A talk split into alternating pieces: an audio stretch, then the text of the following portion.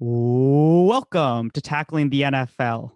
I'm Josh Rosenberg. I'm here with my friend Adam Baltax, and we are trying to use our advanced calculus that we've been learning in school to understand the playoff scenarios that are breaking down in this week 17 that's coming up. Adam, Yeah. do you have any sense of what's going to happen? Yeah, look at the the derivative of the of the of the Washington football team schedule combined with the integrals that you get from looking at the the Packers schedule. It it, it looks to be like like there's going to be some upsets this week. Speaking of advanced math, advanced math actually does come in handy for our first topic. Just to give you guys a preview of what we're going to be doing today, we're just going to talk about some. We're going to start by talking about some takes that we have, just that we got from this past week and going into the future, because the draft order is starting to shake out. There's a lot of things that are starting to come into focus for the future, and so we're all trying to figure out where how we feel about lots of different teams and lots of different issues. So we're going to talk those out, and then we are going to preview a couple of the most important Week 17 games. So we each chose a game that we think is going to be an upset. And obviously, out of the important games that are actually going to matter, a game that's going to be an upset, a game that's going to be close, um, and a game that we think that the favorite's going to win. Um, that should be pretty easy because there's a couple blowouts on the schedule. So we're going to go right into it because, as I mentioned, you actually do need advanced math for some of this. And the most important place that advanced math is going to come in is the draft, actually, because the way that the the way that the draft order is decided is by strength of schedule once you get past like basic record. And so as it shakes out, currently the Miami Dolphins have a slightly was it harder, I think, strength of schedule? Uh easier. Slightly easier strength of schedule than the Atlanta Falcons. So because of that, the Miami Dolphins currently have number 3 overall pick. It, it really like it, once if you think about it, it doesn't make much sense. Like since they have the same record but against an easier schedule, that means they're worse. I mean, I guess. I don't think that should be the tiebreaker. No, I understand that like the idea behind it. I don't really like that it's not something that a team can control. Like if the Jets and the Jaguars had ended up with the same record, which has obviously is obviously not going to happen now, most likely, unless we really do see a big upset this week, which probably isn't going to happen now. But if they'd end up with the same record, and then because of like an arbitrary mathematical formula that decides which team had a harder schedule, not taking into account maybe like which team was coming off a bye week or stuff like that, I would be pretty annoyed if I were a Jets fan and I lost the number one pick. And also, the strength strength of schedule doesn't mean anything when like the the Jaguars, their one win came against a hard team. So it's like the give and take. Like they beat the they beat the Colts, which would have increased their strength of schedule, but they lost to the Bengals. I uh, whatever. It doesn't make much sense. I think that there should be some other way of doing it, but I don't know how they should. Yeah. So my first take, this is about my beloved Miami Dolphins because stuff changed this week. The Dolphins, like coming into this week, were I think that had the five or six pick, which they obviously got from the Texans. They have the Texans pick from trading Laremy Tunsil to them, and stuff changed because not only did the Bengals beat the Texans, but the Panthers beat the Washington football team, and so that vaulted the Miami Dolphins all the way up to the number three overall pick, which is huge. And so, Adam, I want to walk you through the three different, I think, realistic scenarios that we can see. And I want to explain to you why I think that the craziest one and the one like most out of left field is the one that I think that they actually might want to take. All right. I, I think I I I think you've you've explained these to me through text over the past couple of days, but yeah, I'm excited. Let's go for it. So, the most basic scenario the Dolphins draft Penei Sewell. He's the an offensive tackle out of Oregon. He's one of the better offensive line prospects in quite a long time, and the Dolphins desperately need offensive line. And then, meanwhile, they drafted an offensive lineman with their first and second round picks this past year. Neither of them has looked that great. They clearly need to protect their quarterback. Yeah, and and another Pacific Islander for that team. for Exactly. Yeah, we would be stocking up on Hawaiians. I would love it. Well, he, he's he's Samoan, but He's Samoan. Sorry. Pacific Islands. Yes. So we will be stocking up on Pacific Islanders. So that's obviously the most basic scenario. And I think one that I would be very happy with. I would love to get Penei Sewell on the Dolphins. Secondly, the Dolphins can trade back and draft Ja'Marr Chase. Ja'Marr Chase is a wide receiver out of uh, LSU. He opted out of this year's college football season and will still be the first receiver taken. He is ridiculously good. He's not only big, but he's actually a really good separator, which is important because as we've seen, Tua has problems throwing to guys who can't separate at all. Um, but they probably don't need to draft him at number three because teams are going to want quarterbacks there or maybe even Penei Sewell.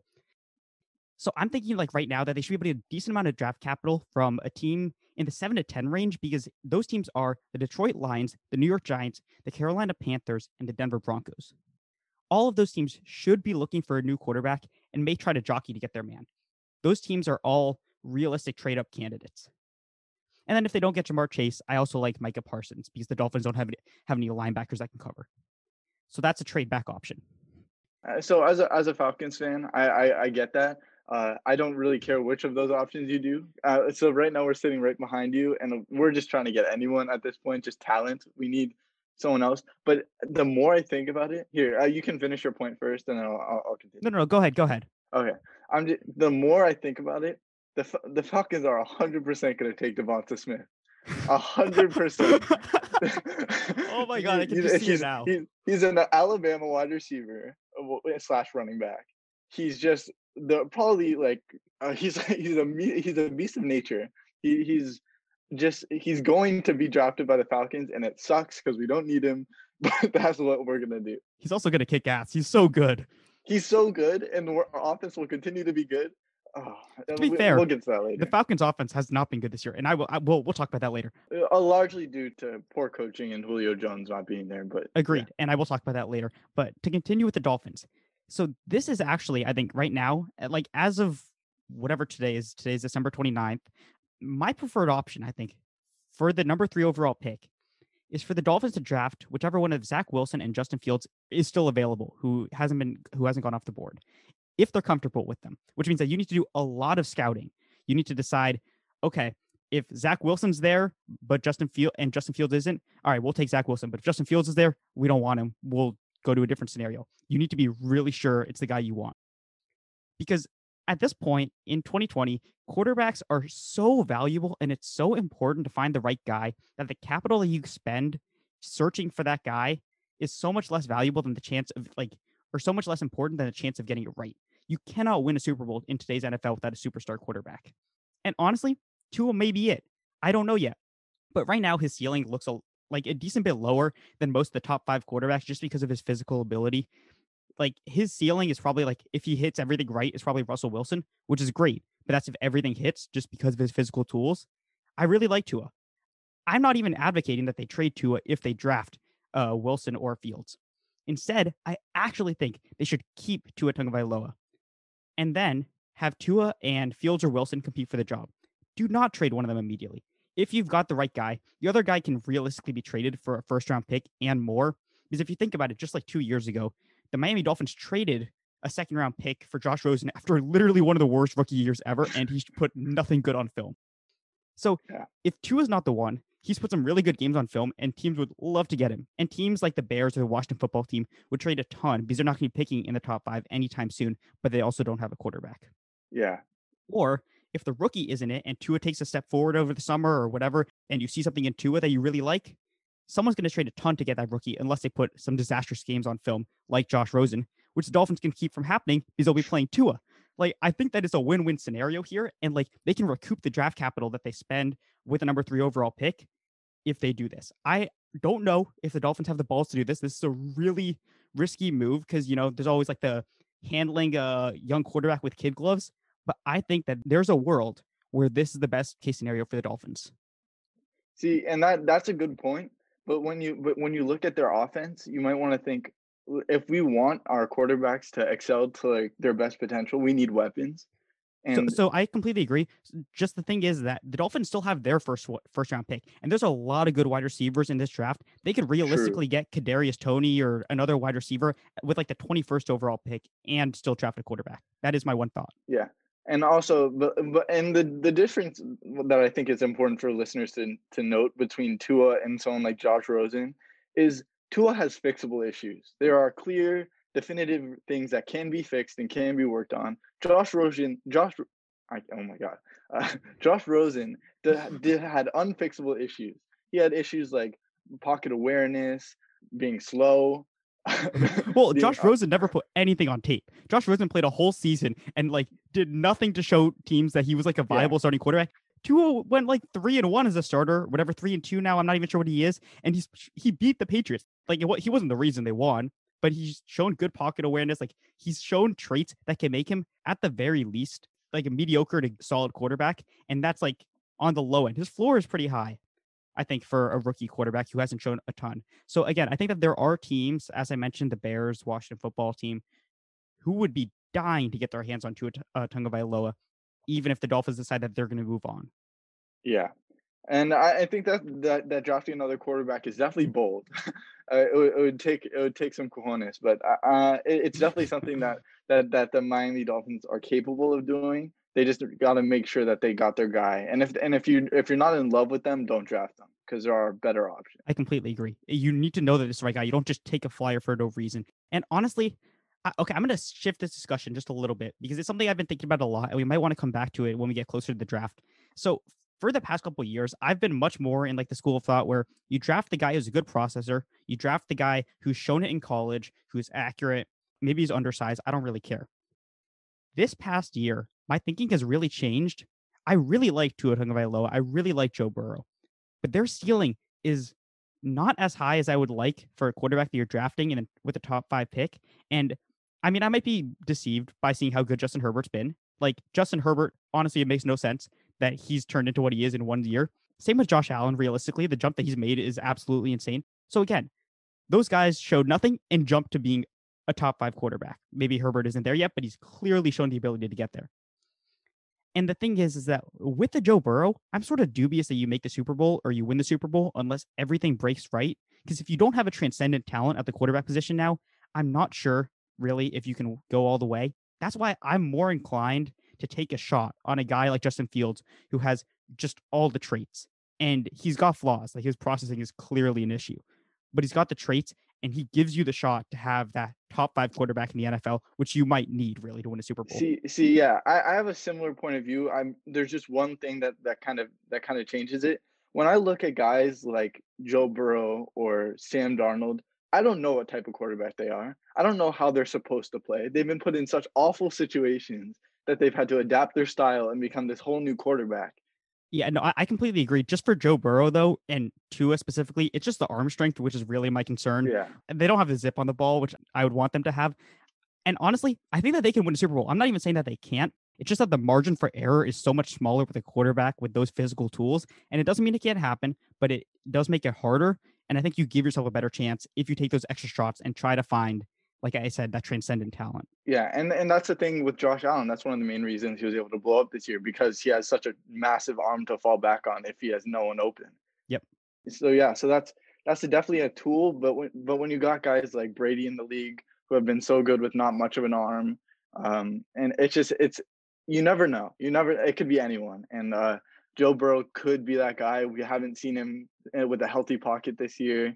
Um, so who knows? It could even be Sam Darnold. We haven't seen him play correctly in the past three years. I mean, Sam Darnold has the tools to be that transcendent talent, which is why someone's going to trade a first or second round pick for him.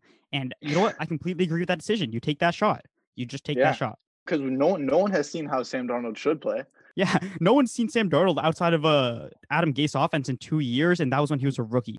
Yeah, he's been he's been wearing a weighted vest his entire career. yep. Anyways, that that was quite a long tangent on the Dolphins. Sorry, thank you for indulging me, but I did think that it was worth noting, and we might need to come back to it closer to draft season when you know we get a better sense. First of all, the Texans still need to lose the Titans this week, and it would be so Dolphins and Texans for the Texans to just completely blow up the Dolphins spot and beat the Titans for no reason. So hoping, I would like that. Yeah, you you would like that. I would not. Actually, no, I don't. We're, it doesn't matter what position we're taking. We're taking Smith. I I, I I'm just so confident that that's where the Falcons are going with our pick. Okay, yeah, I think you guys are taking a quarterback, but w- what is your no? I, I want us to, but uh, but I just know that's not what's happening. Um, okay, let's let's not continue on the Dolphins. Let's let's move somewhere else. I have a take about Jared Goff. Ooh, I think this is his last year with the Rams. I think that the Rams are going to lose to the Cardinals this week, and I think that they are. Well, they'll probably still make the playoffs because there's no way the Bears win, right? We need to find out if the Packers are sitting players. I don't know. I mean, I didn't expect yeah. the Steelers to sit players, and now and now it looks like they are. So if they do, then the Bears have a chance. I think the Rams are going to get blown out of the playoffs, and I think it's going to be eye opening. And they're going to realize that it is not their defense. That it's clearly not their defense that is the problem because it's so good.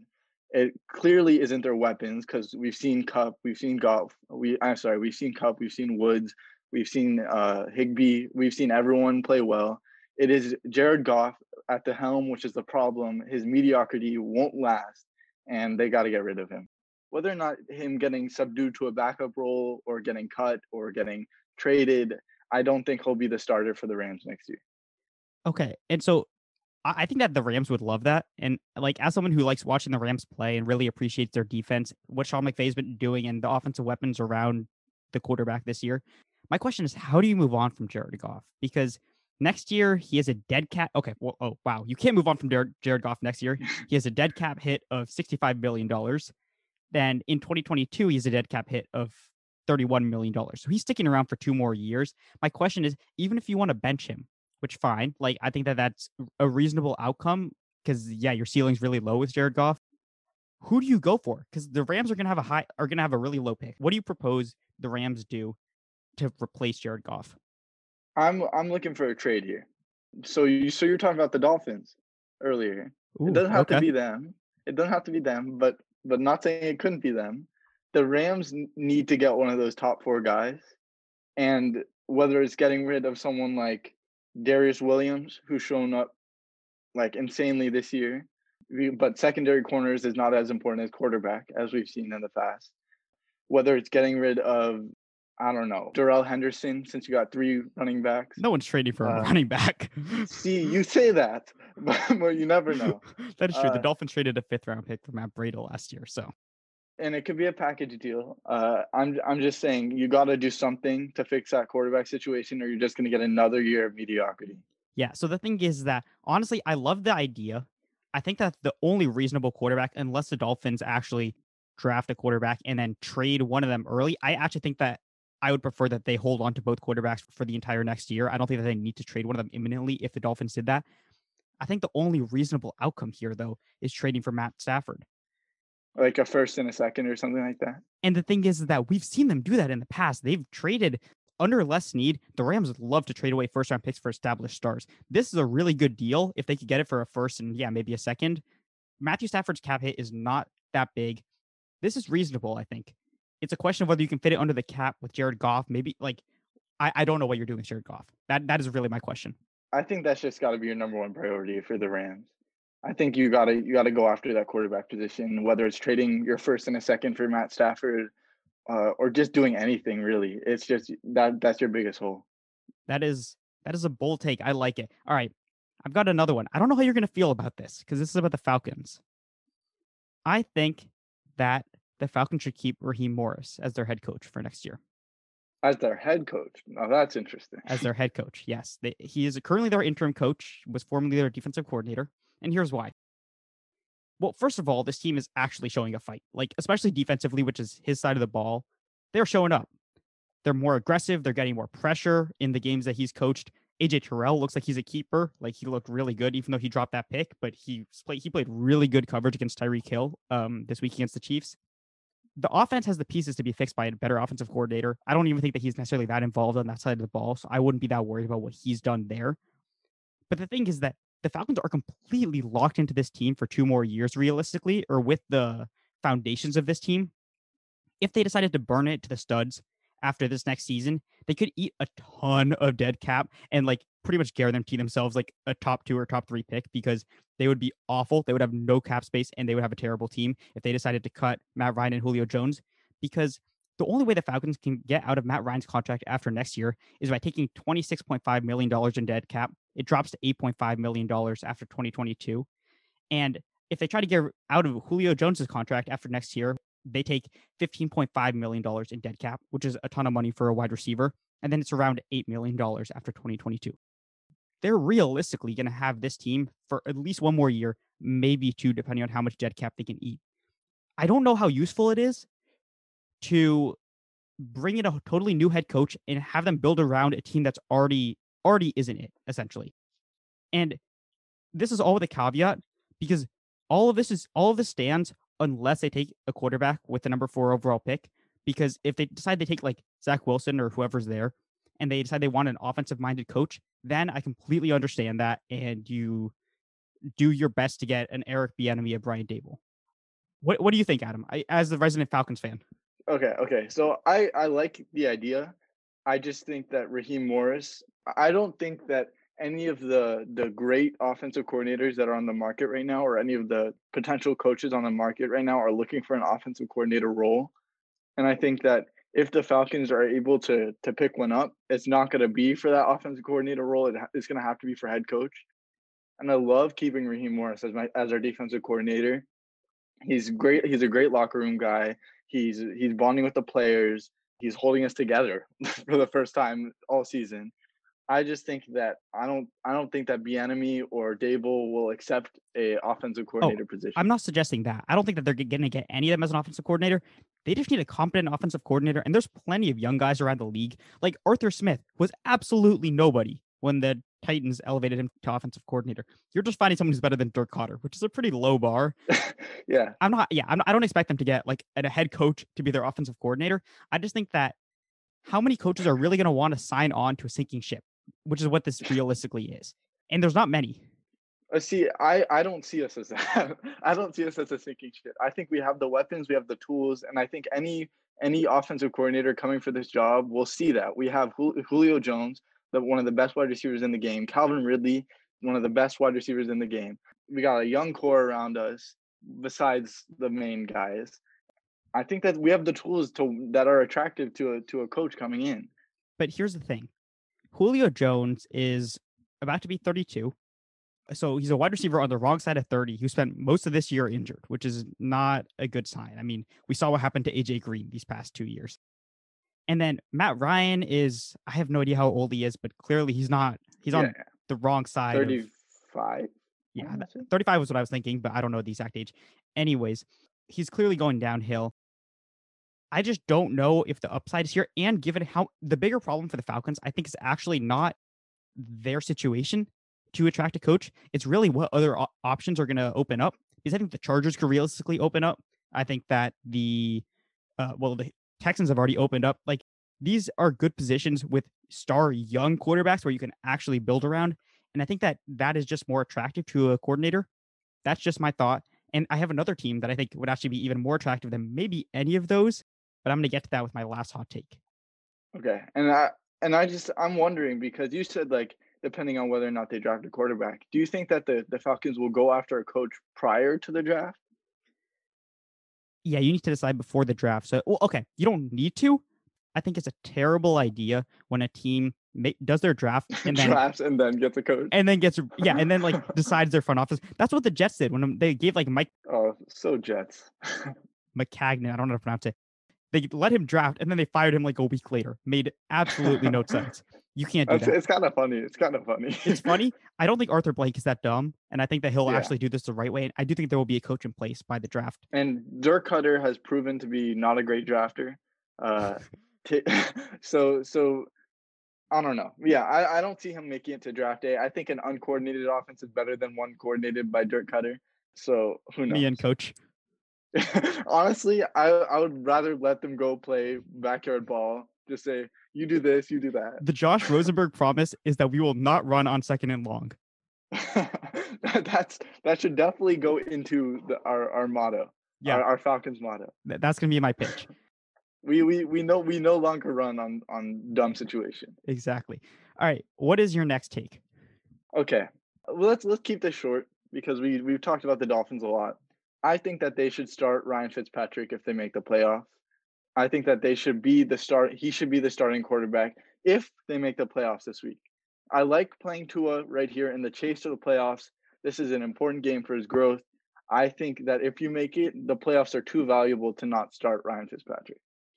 Well, first of all, I really like this whole like baseball pitching staff thing that they're doing right now. no, I don't like it. I think it's stupid. But that they're doing with like Tua starts and then Fitzpatrick comes in as the closer. I don't like it. It's I'm not a fan. And we've talked about this, but we're not going to talk about it again. We had a whole long text conversation last week about it. I don't really know how I feel about it just because I'm just like I've actually thought about this a little bit over the past couple days. Because the thing is that if you want to win now, Fitzpatrick is going to give you the best shot to win. Why not just start him? If you're going to bring him in, just start him. He's going to give you the better chance to win with the team as it's currently assembled and the weapons that he has. Like Tua isn't well situated to win with this offense. And so, yeah, if you want to, like, and you really want to just focus on winning right now, why not just start Fitz? I, I mean, I think that they should be taking the long run, and rather than subbing Fitz in as soon as the going gets hard for Tua, I think you should just let Tua play it out. But that's a different conversation. Yeah, I'm. I just personally, I believe in taking your opportunities when you have them. Everything this year is so weird that anything can happen, and their defense is so good that who knows they could maybe steal a win or two and make a push. And I'd rather have Fitzpatrick as my quarterback when that's happening. Their path to the playoffs got a little bit easier, or through the playoffs got a little bit easier if they can win this week because they now have the number five seed, which means that they would play the Titans instead of the Bills, which actually, now that I'm thinking about it, is a bad matchup for the Dolphins because they're not good against the run, but still an easier team to beat than the Bills. Oh, for sure. Uh, I just think that yeah. Well, I've I've made my point. You made yours. It's whether or not you care about short term or long term development. I I think that you can do both, but you think that the playoff games are important for experience. Yeah, that's fair. I, am gonna keep it moving forward just because we had a whole text conversation that I don't want to repeat yeah. about this.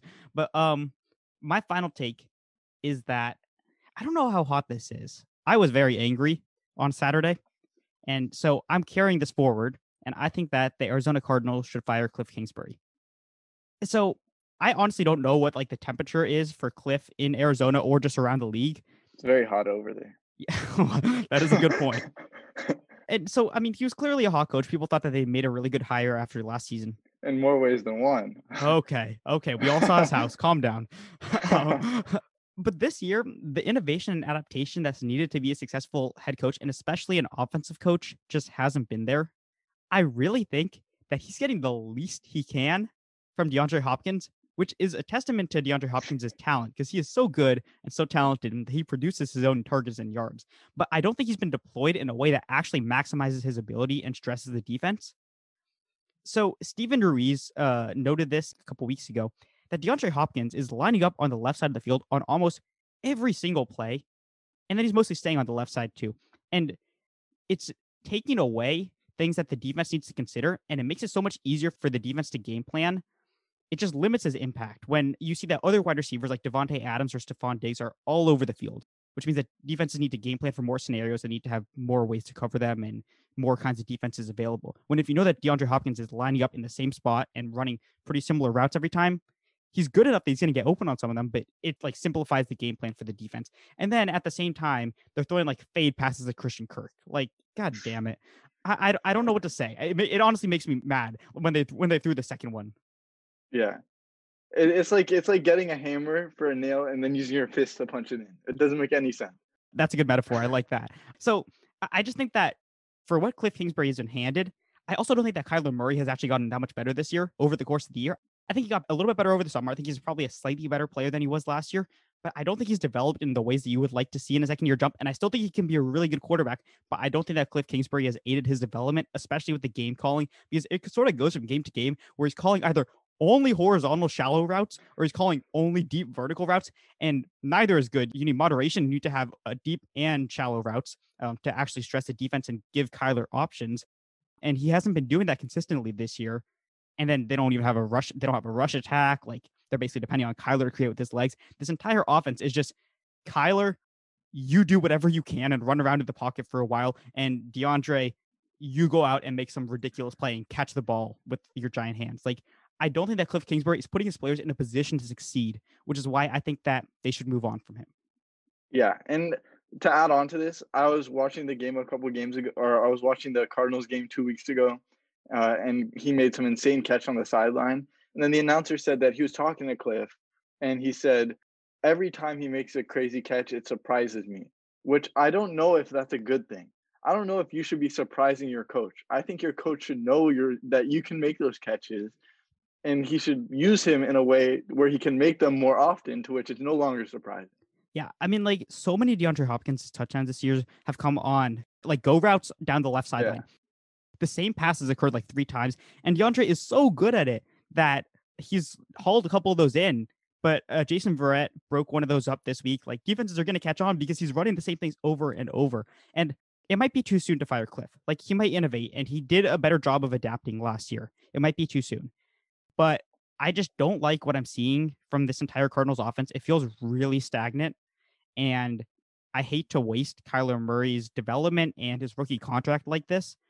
And for a team that got literally one of the best trades ever, like it just fell into their lap, they're not getting the most that they can out of the rewards of that trade. Yeah. And, and and it's looking more and more like a fantastic trade as their backfield of Drake and Edmonds just continues to play their role and uh, the same way David Johnson did.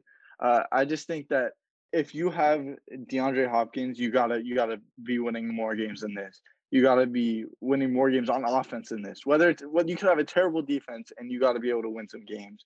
And I think that they're not using him enough. Yeah, they've had too many low scoring games this year. Is the thing for a yeah. team that's entirely predicated around their offense. He should play much more of a Davante, uh, Adams role. Yeah, like the way that they're using him in, in Green Bay if you want to go see what I was talking about when I was saying that he lines up on the left side of the field every time, just go to Next Gen Stats and look at their uh, routes under charts. It's very formative and uh, it's pretty yeah. surprising.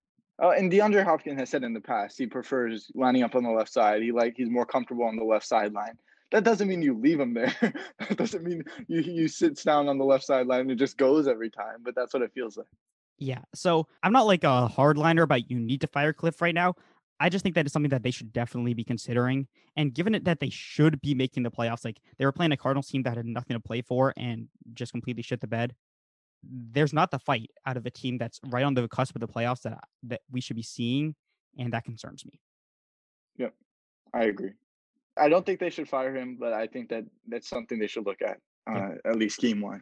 Fair enough. All right, you have any other takes, or do you want to go into the games? No, I think we should go into the game. So what me and Josh did this week is we chose one upset, one close game, and one favorite team to win, and we looked into that, their implications on the playoffs, uh, and stuff like that. So I think I'll go first in my upset. Is that fine? Yeah, go for it. So so we've talked about the Falcons enough, but I think that the Falcons will beat the Bucks this week just to torment me. At this point, you have literally no reason to win, but they will blow out the Bucks this week, and they will make it so impossible to lose that not even Younghoe Koo can save us. Like last week was a blessing. he knew what he was doing. he never misses. he decided he wanted to miss for the fans, for the for the Falcons fans. Was Mike Glennon at quarter? I can only assume Mike Glennon's going to be at quarterback. No, he's not. Actually, that's what. So I'm going to stop you really quickly because okay. I'm pretty sure that Bruce Arians said today, and I was shocked that like the first teamers, the starters, are going to be out there against the Falcons. I don't know if they'll play all the drives because out of all of the teams that are playing this week, they might be the only team, except for the Chiefs, who are absolutely locked into their seeding. They are going to have the five seed no matter what. So I'm surprised that they're actually playing people, but they might pull Brady after a couple drives. Yeah, and Brady's going to be a mess because the Falcons have been showing pressure, and you know, your pressure equals bad Brady. yep. So uh, I think that they'll go down early. Maybe Foye will get another pick. Uh, it, it's gonna it's gonna be a, a fun game to watch but also dreadful because it'll be nice to see us playing well, but it'll be the worst game to be playing well in, and not even Younghoe can save us. That is a bold prediction. I didn't think of this game too much. I would not be surprised if the Bucks pull their starters after like three drives because I don't see the purpose of playing them. Like they they seem to have meshed. They clearly gelled more than they had before in that game against the Lions, which we didn't have time to talk about, but might have been one of the most ridiculous games of the year. Yeah, it just shows how bad the lines are, though. well, and just what happened to their coaching staff in that game? Like, oh my god, that might be like the worst future team in football. yeah, when we go back and we do like divisional recaps and like looking forward, ooh, I'm not sure what we're gonna yeah. find with the Lions. Like, I, I would prefer to be the Jets right now oh, because oh, at least you 100%. can get get rid of Gase. yeah, that's true. Okay, I, I, don't. I mean, I think that the Bucks are going to win, but I, I, could see the Falcons winning just to torment you. That's so why I, it's an upset. exactly. My upset, and it's not really an upset, but by the by the betting lines it is, and I just couldn't find any other good ones that actually mattered at all to the playoffs. I have the Washington football team beating the Eagles, and this is really narrowly. Like the Eagles are a 1.5 point favorite. It's not much, and honestly, I don't even know if I think that the Washington football team is going to win. But here, here's why I think that they have a good chance. I don't know if they can score an offense. I literally have no idea. Um, I have to assume that Michael Jacquet, Jacquet probably won't play as much for the Eagles after that performance against the Cowboys. I assume that the Washington football team will be able to scheme stuff up against the Eagles secondary. Adam, is Cam Sims something? Every time I watch him, I like him. I, I am not sure. It's just really whether or not the comeback player. Sorry, uh, Alex Smith will be able to play to his full capabilities with the calf strain. If if he'll be back and healthy, because I don't want Taylor Heinicke to be to be my starting quarterback in any more games. Yeah. So my pick was not based on offense really at all. I think this is gonna be a low scoring game. What I do think is that I think that Montez Sweat and Chase Young are fast enough to contain Jalen Hurts on the edges. And in this game, uh, this past week, the Cowboys, especially on third downs and on big downs, they rushed three and then spy Jalen Hurts and they forced him to be a pocket passer. They didn't really let him make as many throws on the run, and it worked really well. And I think that this is a recipe for success that the Washington football team can emulate, and they have the defensive linemen to get pressure with three, honestly. Yeah. So I think that they can make that work. I, I don't know. What do you think? I was I was just gonna get to to one more point on the quarterback. Uh, after Heinicke, do you, do you know who their next their next quarterback is? You said his first name earlier. Is it Josh Johnson? Did they bring back Josh no, Johnson? It's Steven Montez. Holy crap! Wait. he, oh, oh, wait, the guy from Colorado. Okay. From Colorado. He's so he was so bad in college. He was so bad in college. I just he was he's literally just he's just fast. yeah. Yeah. Oh my god. Okay. I think that would be hilarious to see Steven Montez come in at quarterback. That that would be wild. So, anyways, I think that like my prediction is like a 17 to 14 Washington win. As Bob Sutton, former Army coach and now Falcons defensive coordinator, to my shock a couple weeks ago, um, said uh, about the Army Navy game, the more desperate team wins. And I think that yeah. Washington just cares a lot more in this game. And I don't even know if Alex Smith is going to play. I just think that that desperation will carry them to a win. But I would not be surprised to see anything happen in this game. Yeah. Well, I mean, I'd be surprised to see Montez throw 400 yards and five touchdowns. Okay. Yes, I will admit surprise if that happens. uh, yeah. Uh, and I think this is a pretty good time to talk about Dwayne Haskins. So, so he was cut this week. Um, kind of surprisingly, a little bit unsurprisingly. Uh, were you, were you surprised? Yeah, like I saw the I saw the notification and I sort of went through like the stages of grief really quickly. Yeah. I moved to acceptance pretty quickly. I wasn't like I was like, oh, uh, okay, sure, why not? Yeah. yeah, uh, I'm I'm actually kind of surprised it didn't happen when the, the whole incident occurred in the strip club. Yeah. Because like Jason Wright is such a big guy on like culture and uh, sorry, that's the Washington football team president for anyone yes. that is unaware. Uh, he emphasizes culture. He's a big guy on people following the rules, which is very ironic uh, for that for that coach for that entire organization. Uh, McKinsey. but it's just it's it's a mm-hmm. weird time to do it. But I mean, I guess if you want to boost Alex Smith's confidence. No, no, no. Here's the thing. Here's the thing. The Dwayne Haskins pick was entirely decided by Dan Snyder. It was entirely his choice. The football ops guys didn't want him, and Ron Rivera's never liked him. And so he was put in a terrible situation on a terrible team. He was given zero support. I actually think more than like a lot of the other quarterbacks who have been cut in like in this situation. I can't say it'll happen, but I think he has a future in this league. There's a chance because out of all the guys who have been like put in bad situations and shown nothing, he's put a couple decent games on tape. He's made throws. He had that Packers game last year that he was pretty good. He had like three games last year where he was good. He had four games where he was bad, and this year it was just all bad because the situation just got worse and worse on offense. I, I don't know that it'll happen. He clearly has to mature. He clearly needs to take accountability. But the situation he was put in was not set up to help him succeed. And the Washington football team is such a disaster that I think that almost any quarterback would have failed there. And yeah. I can't put too much of it on him.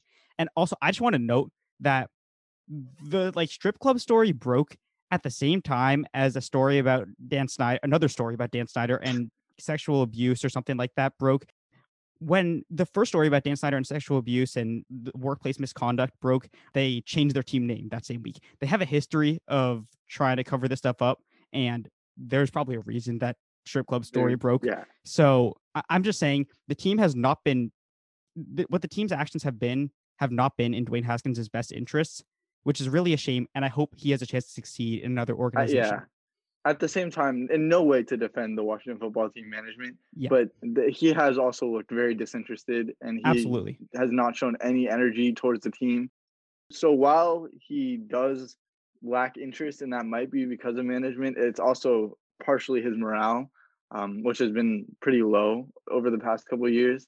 I, I think that maybe, he'll get another job. I think he'll go to the XFL first or, or um, the whatever whatever other league there is. There's a lot of teams that need starters this year. He's going to get a chance to compete for a job at the very least, and I hope he goes to like a good organization that can develop him, even if he doesn't get the starting job immediately. That's that's true. I could I could see that happening too. I I don't know if I see a future for him in the NFL, but that's also because I've seen nothing of him really. Like we saw him during that one season, he was very on or off, but he has a lot of things he needs to improve on. It'll be interesting to see where he goes. I don't think he'll be a starter. I was always sort of bullish on Dwayne. Like I, I never thought he was great, but I just like I think that when a quarterback, when a young guy who's clearly immature has been put in such a terrible situation, he's gonna fail. Like you're just asking him to fail, and I want to see him get a chance to be put in a position to succeed. And that's why organizational structure and organizational stability is so important. And that's why I think that the Dolphins can actually afford to draft a second quarterback because the structure is in place and that organization is so solid that they can actually do that without overturning. How everything. how do you feel about the the Dolphins getting him? I would be fine with that. I mean, like, I don't think that he's, I don't think he's shown any more than Tua, so I don't really see the benefit to doing that. But I do think that like the Dolphins would be a good organization for him to develop in at the very least. Yeah, and maybe turn into a different guy and then have some trade capital. I, I think the best team for him to go to would be the 49ers, but that's a whole nother discussion for another time. I still think Stafford's got to go there. That's true. But- that is true. okay, what's your what's your close game? My close game, and I chose this before we found out that Ben Roethlisberger was sitting. My close game is the Browns Steelers. So I'm not even going to talk about this game really. I'm going to talk about what we saw from the Browns this past week. Just to be clear, Mason Rudolph is starting for the Steelers because the Steelers are clearly decided the Bills aren't going to lose to the Dolphins. They're not getting the two seed, which is interesting actually, because I think that the Bills will win, but I would think that since the Dolphins have so much to play for, it would be a little bit closer. Um, Yeah, but i- is that is the drop off from Ben Roethlisberger to Mason Rudolph really worth that? That So I was wondering That's that it. honestly. Like I was, I actually did think about that, like because we both know that Ben hasn't been that good, but we also saw how terrible Mason Rudolph is. yeah. And, and as you as you texted me before the show, Mason Rudolph's getting back on a field with Myles Garrett. Your thoughts? oh gosh, I, I can't wait. I think that'll be. I want to see um, a, a rushing the pass, a roughing the passer call on nothing. I want I want the refs to be like all over that battle. I I think it'll be hilarious. I mean, the Browns got one of those last week, so I mean, just yeah, share the I wealth. mean, just keep them coming. Keep them coming. All right, I just wanted to talk really quickly about what the Browns' problems were against the Jets and why I'm not that worried. The obvious issue is that they were missing their top four wide receivers.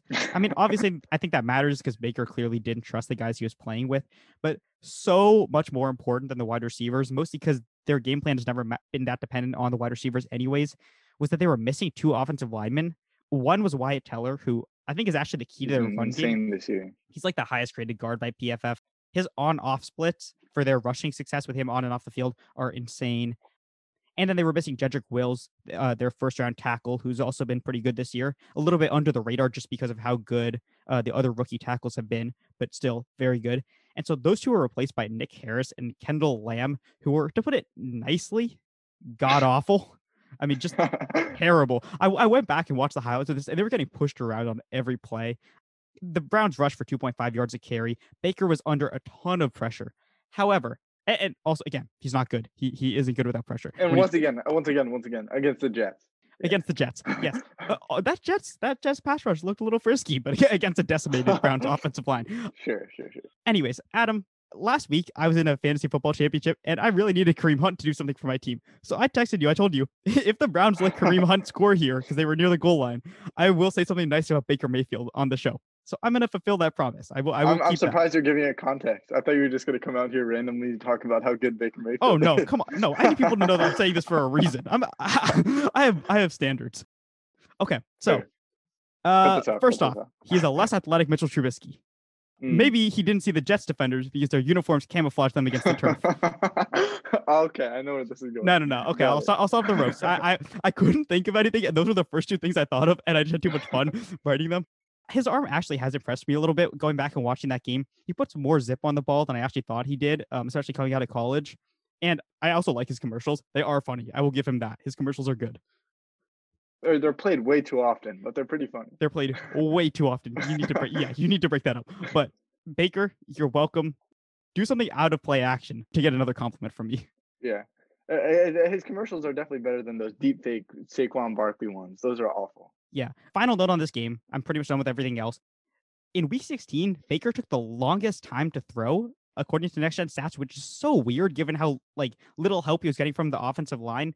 And they were just running a lot of vertical routes. He was trying to push the ball downfield. I think that they should have been calling more horizontal routes to get the ball out of his hands quickly and like getting it to uh, Kareem Hunt and like their receiving backs more often. I don't know why they didn't do that, but that that was just Yeah. another thing I noticed. I was I was expecting uh, like 30 catches from Kareem Hunt this game, So did I. He, he had like three. I was really surprised they didn't get the ball in his hands more often.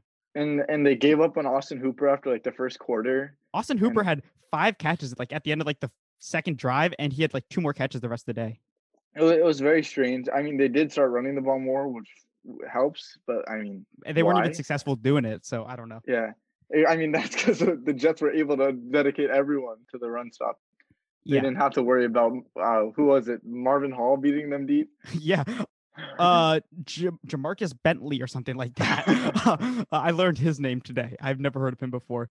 Anyways, they should have all their receivers and both their linemen back against the Steelers. I looked that up, and the Steelers look like they'll be resting people. So I assume that if Ben is out, they'll probably pull T.J. Watt and Cam Heyward after a couple drives.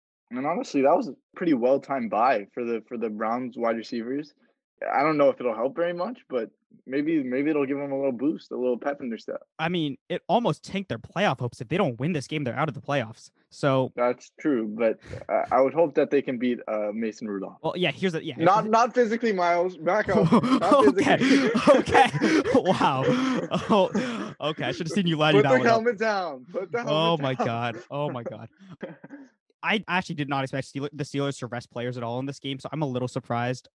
But anyways, yeah, easy win for the Browns. If they can't win this game, well, you know what? I've been right about Baker all along.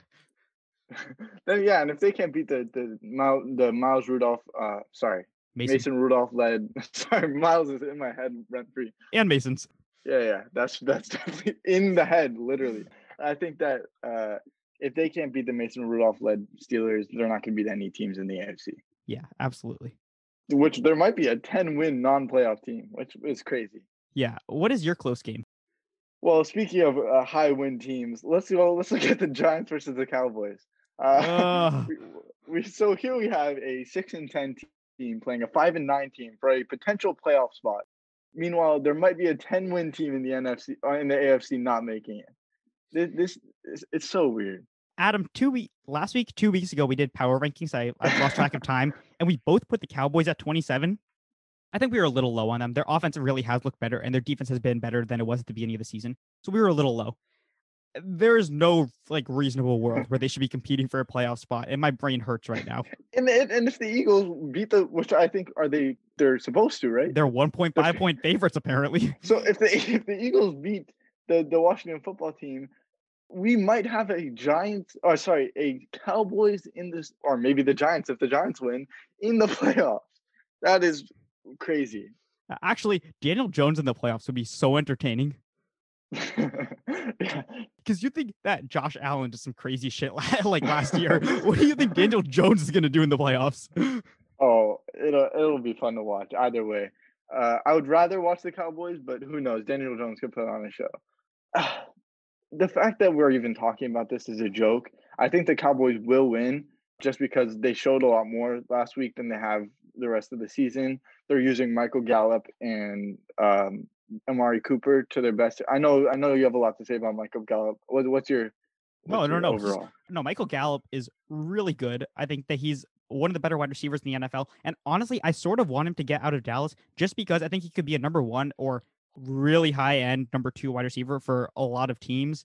And it doesn't look like Dak Prescott likes throwing him to him that much. Yeah. He, he was targeting CeeDee Lamb much more in the first, like when he was playing. So I would like him to get out. Also, personally, because I have him on some dynasty fantasy teams. But um, uh, just for everyone's sake. But again, those wide receivers are awesome. Andy Dalton looked good, sort of, this past week. I, I don't know. Michael Gallup to the Dolphins. That would be nice. Gallup and Parker would be a killer duo. Oh my god, that'd be great. Actually, I really like that. Yeah. Okay. Uh, well, let's not get. Let's not talk more about the Dolphins. We've we've done plenty. Yeah, definitely. So my my score prediction for Cowboys Giants will be twenty-seven to twenty. No, twenty-seven to seventeen. Okay. Wait, who do you have winning?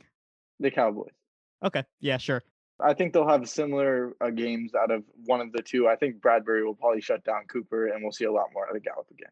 Yeah, that sounds about right. the Giants offense has done nothing since Jones got hurt, so I don't see much more this week. And they're not trying to either. They're they're running the ball with Alfred Morris on third down. That doesn't make any sense. Yeah, yeah, absolutely. Which is weird actually, because Wayne Gallman was really good, and then they just shifted to Alfred Morris getting a ton of carries. I didn't understand that. Yeah, it doesn't make any sense really, because Gallman's actually kind of good. I, I, like Gallman. Anyways, all right, I'm gonna move on because I refuse to talk yeah. more about the Giants or the Cowboys. Fair, fair. And oh god, my favorite is the Ravens versus the Bengals, and I don't want to waste time on this. I'm not wasting anyone's time on this. I am gonna note though that the Ravens offense is finally clicking. They're getting guys out in space more. They're running to the outside, which I talked about earlier in the season that they clearly weren't doing as much as uh, as they did last year. Lamar Jackson looks like himself, and the Bengals aren't going to stop him. Right now, we are lined up for a Ravens Bills wildcard game, which would be so fun. I am so excited for that. I think that would be worst case scenario for the Bills. Oh yeah, that's that's rough for the Bills because they can't stop the run. I gotta say, I, I love the Dolphins. I hope they make the playoffs. As a football nerd and like as a football fan, I sort of hope that they lose and that they miss the playoffs just because the Colts, the Ravens, and the Browns are just more fun to watch than the Dolphins, especially offensively especially if Fitz isn't playing. And so ju- just for like football's sake, I think it'd be more fun. And right now, the Colts are on the verge of missing the playoffs, which is insane because the Colts are so good, and I really like them. Yeah, I think a Fitz led offense is a lot of fun, especially when he's that is actually true. 40, 40 yard passes backwards with his. My preferred outcome is the Dolphins beat the Bills and the Browns lose to the Steelers, so the Colts make it over the Browns. I, I, I don't know. I mean, who's more entertaining, the Browns or the or the Colts on offense?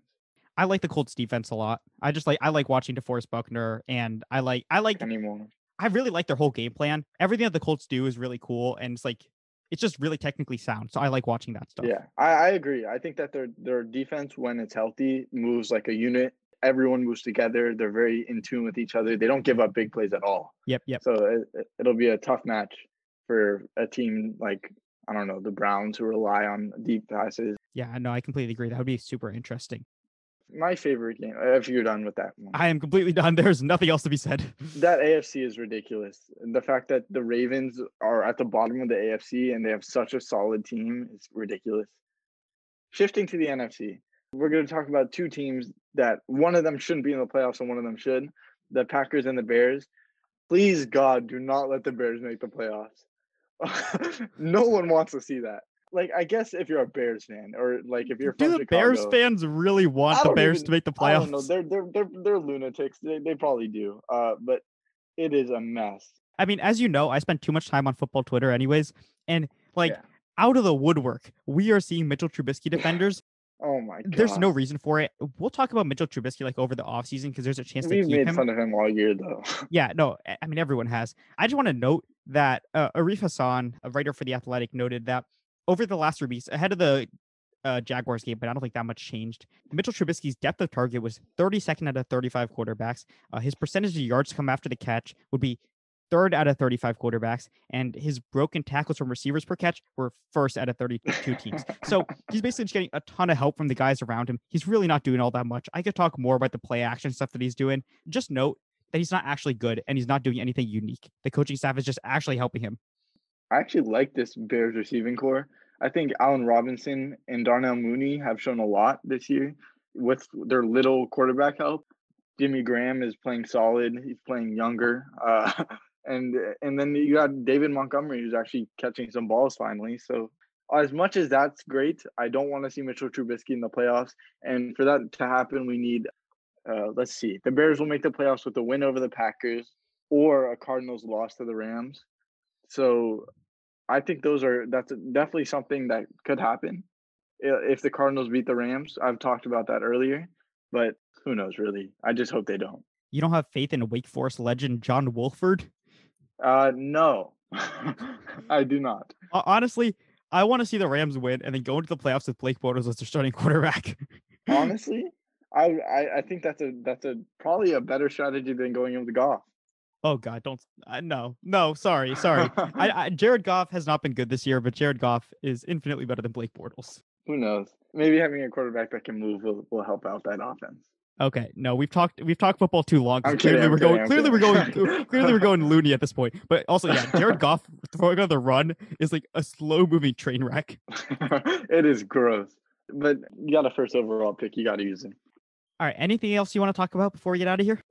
No, I think I think we've been going pretty long. Uh, th- it'll be a lot of fun to watch this week. The AFC playoffs will be a lot of fun to watch. uh, and and yeah, I'm excited. Yeah. See you guys next week.